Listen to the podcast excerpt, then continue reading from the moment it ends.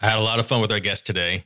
He worked on Yahoo Mail back in the day. He was at Nike, where he was in charge of a major part of their content ecosystem. And when we talk about content ecosystem, this was massive. We're talking across the globe, not just an insane amount of content, but an insane amount of content authors and the complexities in dealing with the brand. Uh, he's now at Fidelity Investments, working on their marketing technology. Subram Murali is our guest today. And we not only talk about building teams, some of the challenges in rolling out content ecosystems, but then we start pontificating on what's next as we look at the metaverse, as we look at blockchain, NFT, Web3. We geek out a little bit at the end, but it's fun. You're listening to C Suite Blueprint, the show for C suite leaders. Here we discuss no BS approaches to organizational readiness and digital transformation. Let's start the show. Subram, thanks so much for joining me. Thank you, John. Good to be here. So I know we're excited to talk about some of the future trends and get there, but I figured a good place to start is in a little bit more of a grounded space where some of the accomplishments that you've had, because they're they're fantastic accomplishments, and I figured uh, you know a great place to start might be some of your lessons learned on building teams. You built a, a great team at, at, Nike, and then we can move a little bit more into content ecosystems and kind of the complexities and scale of that at a at a global level. Yeah, sounds good. Actually, we can start even from my first time. We I became a people manager in Yahoo. I think start the journey starts there, in my view. Yeah, some of the lessons learned kind of translated. So I, I can dive right into it if you want. Uh, I think the one of the hardest things as people managers, I don't know if it is talked about enough because it's not documented, is when you go from being an individual contributor to a people manager, there is the first six to eight months where you end up thinking like an individual contributor, where mm-hmm. everything is about what you can do and what you can accomplish. The shift between it is not about you to it is about the team happens I think well into a one one year mark of being a first time manager. So for me, it was the same way. You know, in Yahoo, when I I was an architect on Yahoo Mail, and when it uh, when the op- opportunity presented itself uh, to be a manager, I continued to play my previous role and just manage resources versus actually work on managing people. It, that struck a nerve only after a year. So I, I think that's where the journey starts it's it's funny you you go through that transition and then you kind of forget about that transition for a while yeah. and then you revisit that transition when you're now managing people who need to go through that transition themselves i'm curious any tips that have worked for you for for getting people over that hump i know one thing at least with engineers that always worked for me is i would just force them to remove development environments from their machine like yeah. you just you can't have a dev environment anymore. You're not going to be able to just do it yourself because there's oh I could do it faster. You know, I'm curious yeah. kind of what what tricks you've used. Yeah, I think the the biggest aha moment came. I think it's one of my managers who said, you know, you need to learn how to remove yourself from critical path. I think the dev environment, I kept it for a very, very long time. I still run my dev environment on my machine. but the critical path comment kind of struck a nerve with me uh, when I first was having that trans- transformation. Because if you keep as a people resource manager, or if your time spent is working with the business and the product teams and others to figure out how to get towards certain outcomes, if you keep putting yourself in critical path, then the entire team relies on your check-in or your single configuration update or any of that to actually make progress. So then it's all about then balancing your time. Like which one needs more attention? Is this team more successful because of the ex- brilliantly written algorithm that you are capable of doing? Or is it more successful because you can remove roadblocks for the team to actually be successful? So that statement i think struck a nerve with me. And that continues to be something i at least when i mentor other managers or talk to other people i kind of share that as a defining moment for me at least to say mm put yourself out of critical path. Yeah, that dovetails into the I want to take more relaxing vacations and sleep better at night factor as well, right? well, I, I, actually thought, you know, once you get that over the hurdle, you end up actually, you know, the kind of work that comes to you or the kind of things that are important to you are much harder problems to solve. Because when you own a piece of code, you own the outcome. Like you can make it work, not make it work, document it well, unit test it well, all of that but when it comes to management, it's a little less concrete. You know, it's all about relationships. It's how do you remove those roadblocks, people problems. Someone's going on vacation. How do you manage resourcing, budgeting? There is so many things that gets added to the plate. And in fact, there are newer skills that people need to develop. And to your earlier question, you know, that kind of how when when I left Yahoo and joined Nike, going from a technology company to a you know a product company and a big brand like nike i think that was one of the other harder parts of that transition where the need to talk to a business in nike and need to talk to various other teams was kind of amplified when there were various things. And that's when it actually started falling in place in some of the comments and where your mind was and I think ultimately it comes back to what brings the person satisfaction. Because as an engineer, you finish thousand lines of code, you feel accomplished. You can put a check mark on a check-in and say, "Yeah, I did that." Whereas when it starts moving into management, it starts becoming a more fuzzy on what you can pin your accomplishment to. Yeah, mushy and, and messy, and you know, I know a lot of the scale that you were dealing with at, at Nike is is maybe hard for some to comprehend, and and so maybe if you could give a little bit of a flavor as to, you know, your content ecosystem, what are some of the facts that you throw out there as to how big? I remember yeah. hearing, I forget what the number was, even just the number of content authors that you had there was was yeah, kind of ridiculous. Yeah. yeah. Uh, first of all, you know, the back to that knee jerk. When we first came to Nike, you know, there was so many the brand was so big and the initiatives were so widespread. Like the, the, the New York City would have a separate marketing campaign. The global would have a separate marketing campaign. The campaign in China would be different, but they all would tie into a common message. Now, if company is going that fast and that quickly, and as Nike was always on the bleeding edge, what ended up happening is it was when you become when you start focusing on solutions, you end up creating multiple solutions that don't talk to each other. So many were mm. vendor built. Uh, many solutions just existed because someone wanted to move fast so one of from a scale perspective, yeah, if you add all of them up, there were millions of pieces of imagery and video every year that was being produced in petabytes worth of digital imagery that were being put out there from various shopping to brand moments to campaigns to offer pushes to emails and all of that.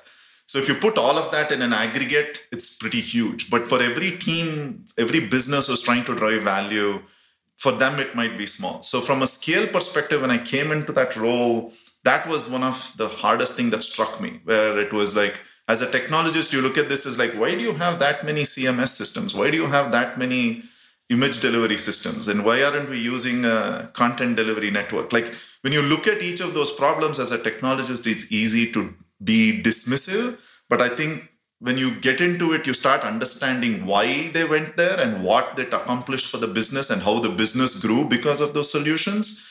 Mm-hmm. So to change the mode from, okay, this is as a technologist, you see this as a problem to how can you leverage your technology skills to in fact make it better for the business, I think was the defining statement for my first two years at Nike. And building a team around that was what was the entire focus became.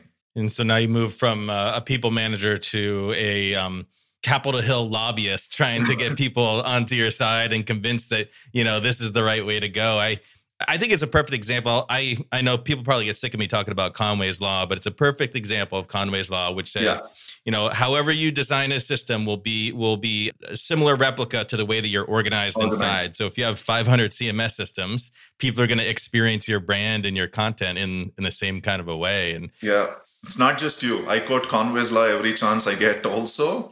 just to touch on that from an org perspective, I think when we started there, the good thing that was happening is, you know, there was a large initiative to move things to a more modern platform oriented thinking into the cloud. And there was a program that was focused on moving us to the cloud.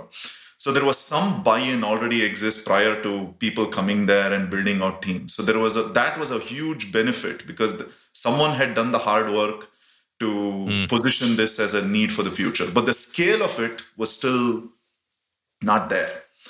What it meant for business to actually adopt it, and uh, let's take content. Like when storytelling was a thing, there were teams already pushing digital imagery to the website. Now the moment you recognized a simple thing, for example, when we put in a content delivery network, yes, the, there were content delivery networks being used, But because there were so siloed solutions, people were uploading full res imagery into the sites. And that took made the site performance go down. Now, if your site performance goes higher, suddenly the more people come in, there is more interaction, it's much snappier and all of that. So when you solve that one problem, the win from a technology standpoint might still be a small one, but I think it tells a bigger story of this is actually benefiting us. So tying those two together, I think kind of grew the value a lot. And there were other pockets of work being done outside of various teams, outside of the content teams that kind of helped with that. Uh, everything from the commerce checkout area in Nike to some of the membership work. And I think the second piece was it was also affording us an ability to attract a lot of good talent, where it was pure engineering talent and uh, when we were looking at doing that, you know, people actually came in to solve hard engineering problems. You know, when if you look at the sneakers experience, for example, there was a content play to it where you had to figure out how to put a stream of content on an app which refreshed quickly and how you can get that you know uh, richness in content by having a lot of stories available not just a few that you scroll twice and the stories are over. But to actually build that experience out where instead of someone standing in a line outside a store how can you build a similar experience on the app? I think took a lot of product thinking modern digital thinking and engineering thinking. So i think that was also hugely beneficial to attract that kind of teams. And we can talk about how the teams were set up and some of the motivating things there but yeah that was one of the big things that also took place. One thing I love about that problem, and I know you and I've talked a little bit about this before, but when you're taking that real world to the to the digital space, there's sometimes a, a natural inclination to just try to digitize what you have today exactly. rather than like yeah. transform or reimagine what it is that, that you have. Yeah. And I'm I'm curious the challenges or, or how you overcome that common pitfall. Well, not from a pure engineering leader not as much from new ideation but definitely if you look at some of the possibilities let's take this you know the sneakers example on nike right it went from standing in a line in a store to actually first come first serve on an app right but then you look at okay if you're once on a digital platform you can start thinking about newer and other ways like can you have the propensity of engagement be a driver for offering certain benefits to people. how can you tie that to a membership play?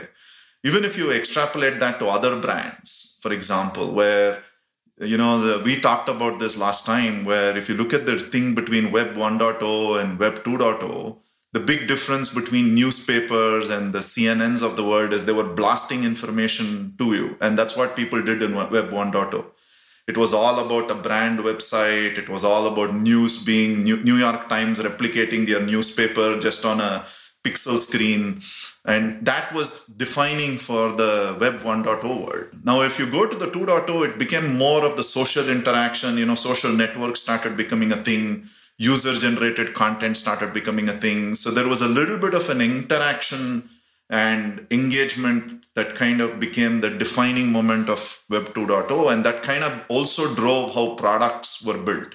Now, how that influenced something like a content platform is, you know, you needed to think about more of being a headless platform that can publish stories to any user experience, maybe a mobile or web, an email, a push notification, something in China, which is a different app. Can you use a single system regardless of the requirement to deliver content in a standard format that can then be manipulated and used in however you want. So that was the defining moment of that shift also.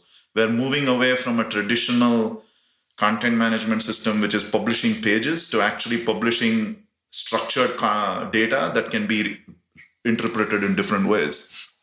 I think then that kind of was the defining space for the web 2 right it, you know time will tell what our uh, decentralized model in the web 3 will get us to because it keeps me up at night trying to read up and trying to keep up because the growth between web 1 and web 2 as exponential or that might be this is going to almost be like a hockey stick it feels like. It's making me feel old already. Yeah it feels like i'm being left out every day I know, I know, and and trying to figure out, you know, what really is going to happen. I've I've actually been reading quite a lot about that. We're really, you know, within not just Web 3.0, but we're just within the fourth industrial revolution. Yeah. And what is that going to do to to day to day life, and what does that mean to 100%. to everything that we do as as company and as people as well?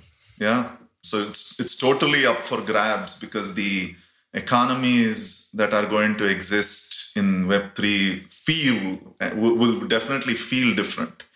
Uh, you touched on this briefly, right? You went from a line, physical line, to a digital line to something which is digital native.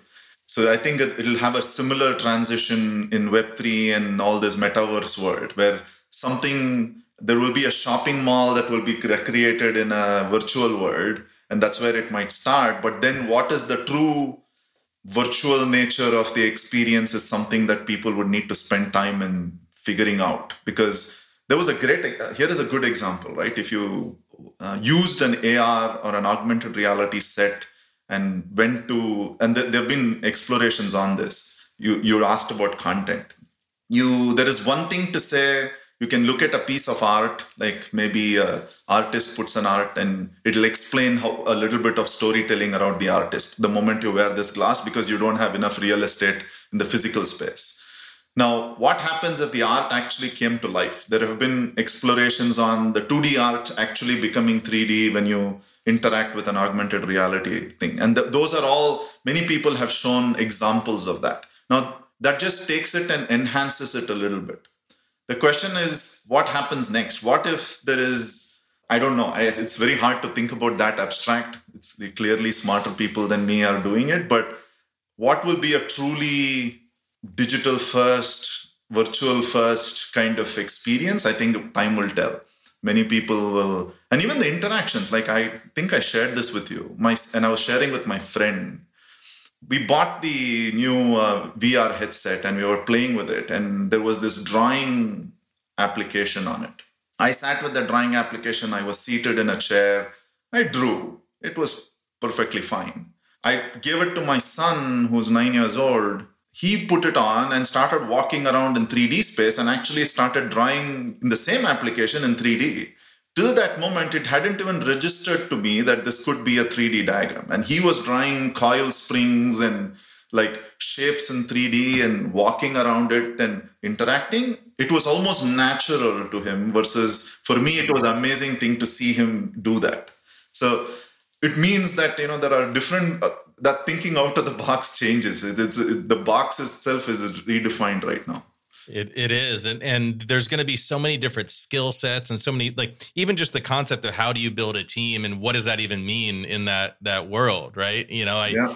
I think you you had built a, a very talented and large team, but was mostly centralized in in Beaverton, right? And yeah, and and maybe like talk a little bit about that, and then let's the, then we can maybe pontificate a little bit about you know in a decentralized you know virtual metaverse world. What is how are we going to be building those teams? And what does that even mean?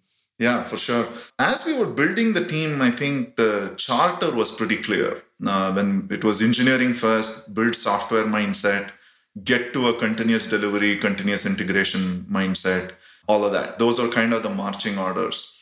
So there was obviously a mix of people who have been there a long time and people who are coming in fresh. You know, you start with hiring senior leaders uh, who have managed digital native software engineers first. So that's what we also did. Then when it came to actual engineering, you know, the I would say a lot of advertisement has been given by technology companies into what great technology culture looks like, right? I have a whole spiel about culture, but that's for another day. If you look at the Googles of the world, you know, they have these foosball tables and TT, and people define cool t-shirts and foosball tables and other things as needed for software engineering. Yes you absolutely have to cater to that. You know when you're attracting such talent you need to create the space for open collaboration uh, having ability to have these idea sessions not to take nine to five timing too seriously focus on the getting the work done not when and where it is done. So all of those things we try to incorporate. But there was a little bit more where we had to focus on what does it truly mean from a culture standpoint to actually go after high performance delivery. Like how can you be a team who can become immensely focused on I want to be reliable, predictable, and I can deliver quality product with absolute confidence. We need to move from issue you know issue avoidance to issue fixing. If you if you focus too much on issue avoidance like if someone came and said can you guarantee that this piece of software will have zero bugs before we release i think any sane engineer who's been there would probably say you know i i can be confident that nothing might happen but i cannot guarantee. But if you shift the focus to yes we know issues will happen. We will absolutely be aware of that. But can we move to issue detection and issue resolution? We can if we can promise saying we can detect the issue as close to or immediately after it happens and resolve it within our next build which can be a small build which will not be a massive build that will take 3 days to make. That mentality also was important because then it creates an opportunity to say how can you be allowed to take more risks? Why is there a fear of not failing? You know all of that changes. So to me it was some of those things which is less is harder to put down on paper as a checkbox. It's more of how you talk about it, how you create that air cover, how do you shield certain things. There will be flack that will given. You know, there was I remember in Nike that there was a huge debate about code freezes. It still gets me going when someone talks about code freezes, you know, or freeze windows, holiday freeze windows where they will say no code has to be checked in from this time to this time because we can't afford any issues usually what ends up happening is there is exceptions and some higher level person says approved and then it gets going right? So versus if you our constant fight was how do you not create a code freeze window? Can we trust the engineers to do sensible things?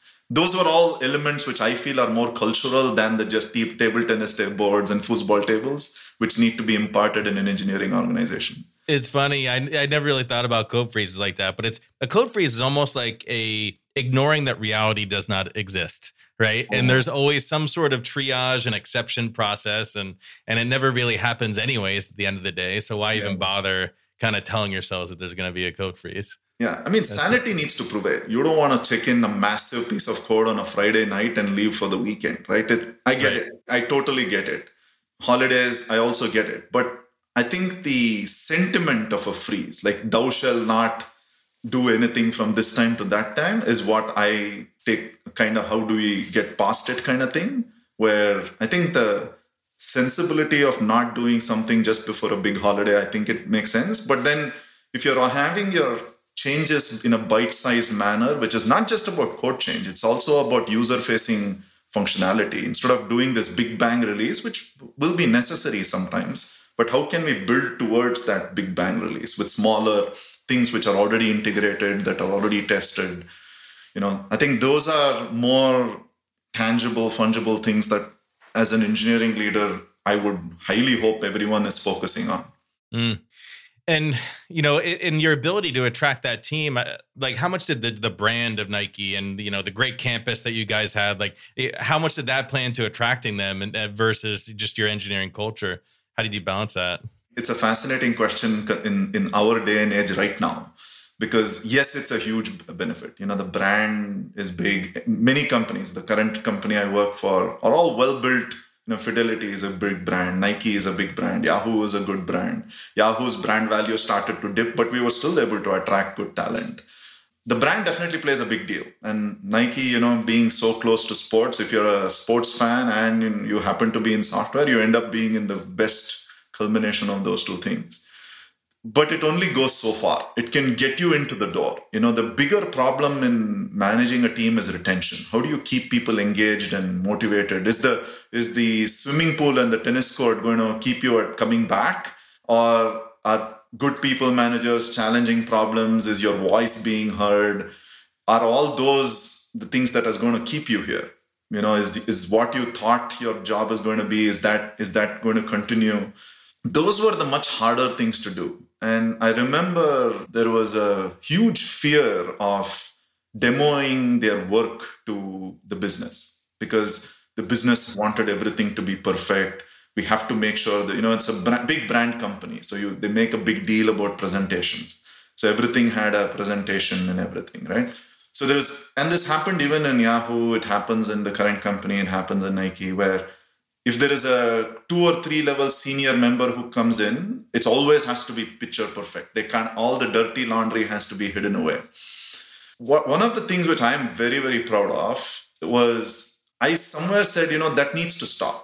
What if our dirty is shown? You know, the, some of these leaders who are coming in are also technology leaders. They've also been in technology. They might appreciate actually seeing, you know, what it takes to put things across. So we started making saying it's okay to have a demo which looked bad. And there was a very simple rule where I think it had a big benefit, which where I where a couple of us went and said, next time you do a demo, there is no projection, no screen, no projector, nothing. It happens on your laptop because it puts the engineers on their element. So you people have crowd over the person's laptop. Doesn't matter who it is, whether it's senior vice president, marketing officer, doesn't matter. You crowd over the laptop. At best, we will put it on the person's monitor. They witness the demo there and move on to the next demo.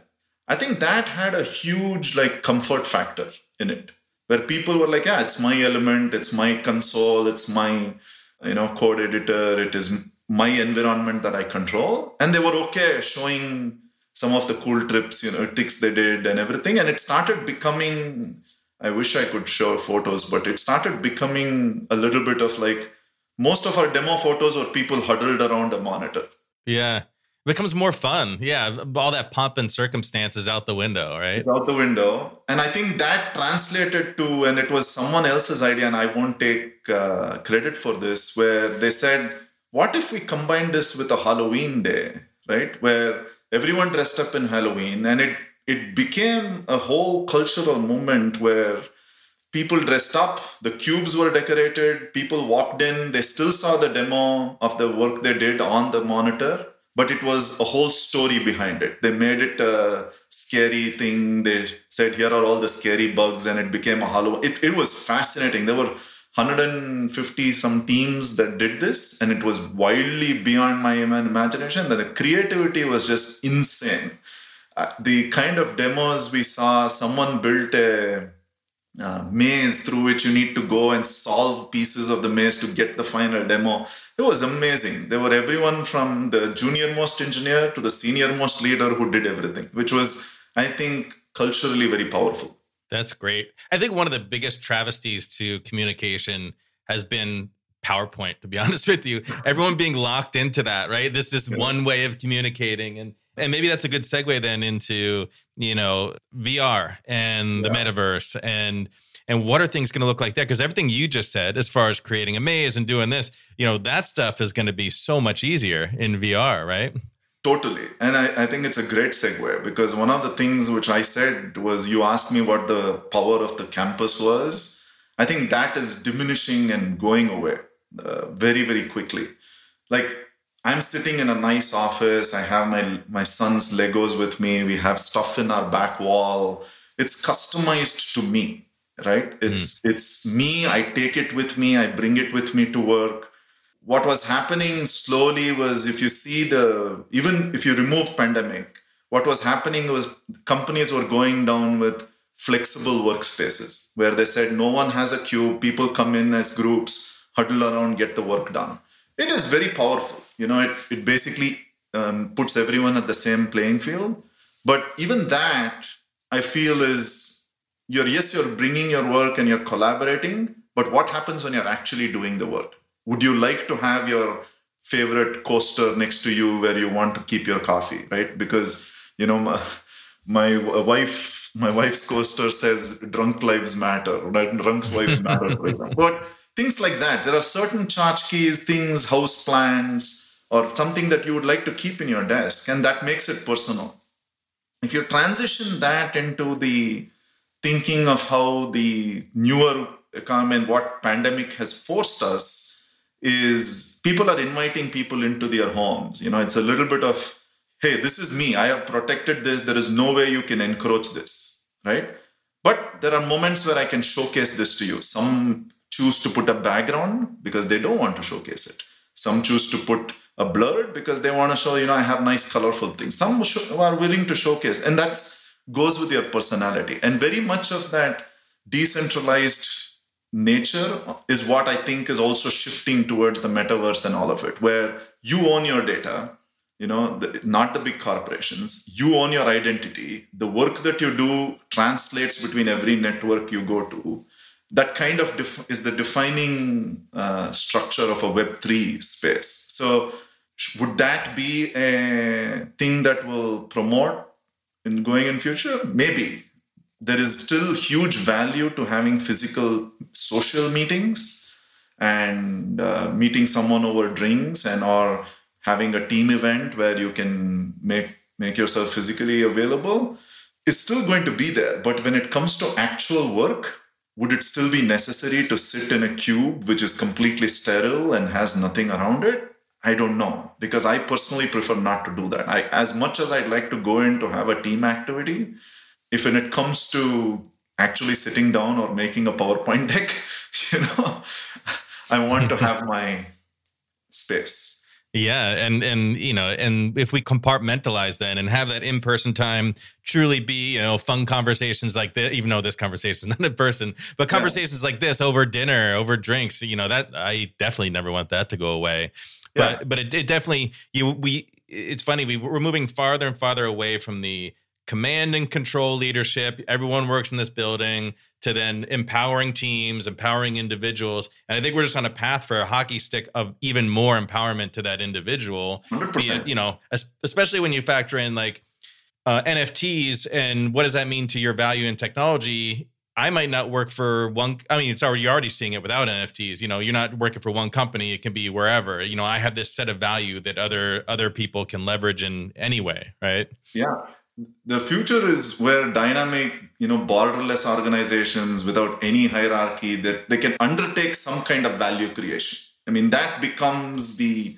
foundation of how I think web. Again, I'm very new. I, I shouldn't I'm no expert in the space. I'm internalizing this as we go. But that value creation and that creator economy, I think, is where we are heading towards. Because think of what the NFT world has done, or something like the you know Bored Ape uh, Yacht Club that is happening right now. Right, there is a non-fungible token that represents your membership towards something. You then collaborate. If you take that to a song artist, you can completely eliminate these big studio houses that take a huge percentage out of it because every time your song is used or somewhere else you get a link to that because it is your entity and you own it. You completely are empowered to build it. I think it is creating that economy in so many interesting ways.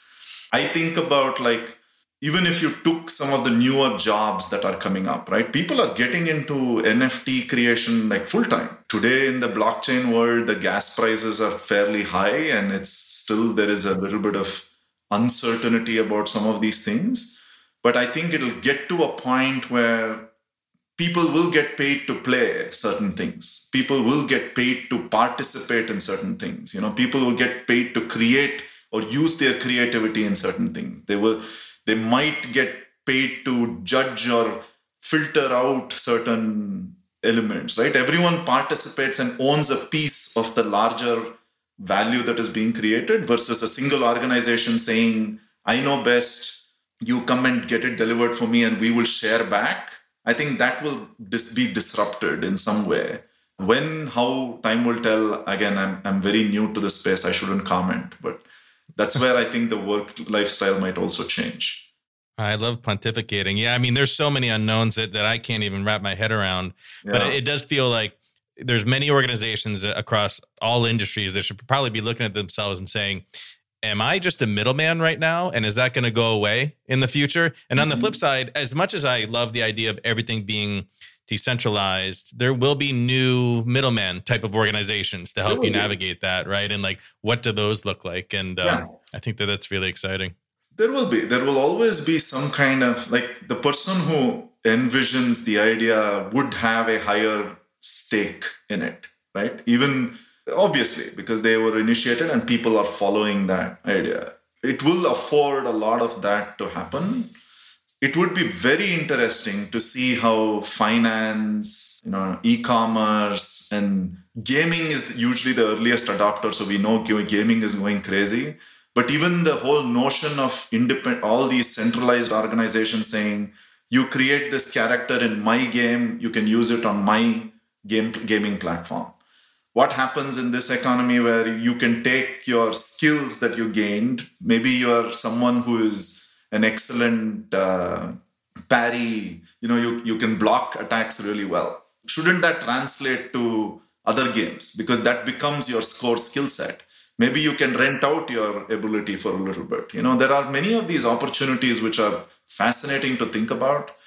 Maybe there is an opportunity to have a shared basket where you can put together an outfit from four or five different websites and it's your basket you are pulling together an outfit for you and you're shopping on four different sites you know maybe that becomes a thing it's it is interesting it is definitely interesting I could brainstorm with you for hours on that. So maybe what we do next is you and I could do a uh, we'll do a podcast in the metaverse where all we do is talk about all sorts of crazy ideas. Yeah, me and a good? good? a good friend of mine have been frivolously trying to avoid, you know, get through our FOMO and see if we can get in on some of these things. You know, we did a couple of meetings on the on the metaverse to see how that would go. Yeah, that would be fun to do because, the, and I think I mentioned this to you, right? There is a right now it feels gimmicky. It feels mm-hmm. like it's a novelty. Oh, see how cool this is! You can turn and do that. Oh, you can actually use your pen to write something. Oh, see, you can your fingers are visible on the virtual space. All of that is I would say it is novelty factor. It's new, it feels fresh. There is a moment in time if you're in a conversation where the novelty blurs away and it actually becomes immersive.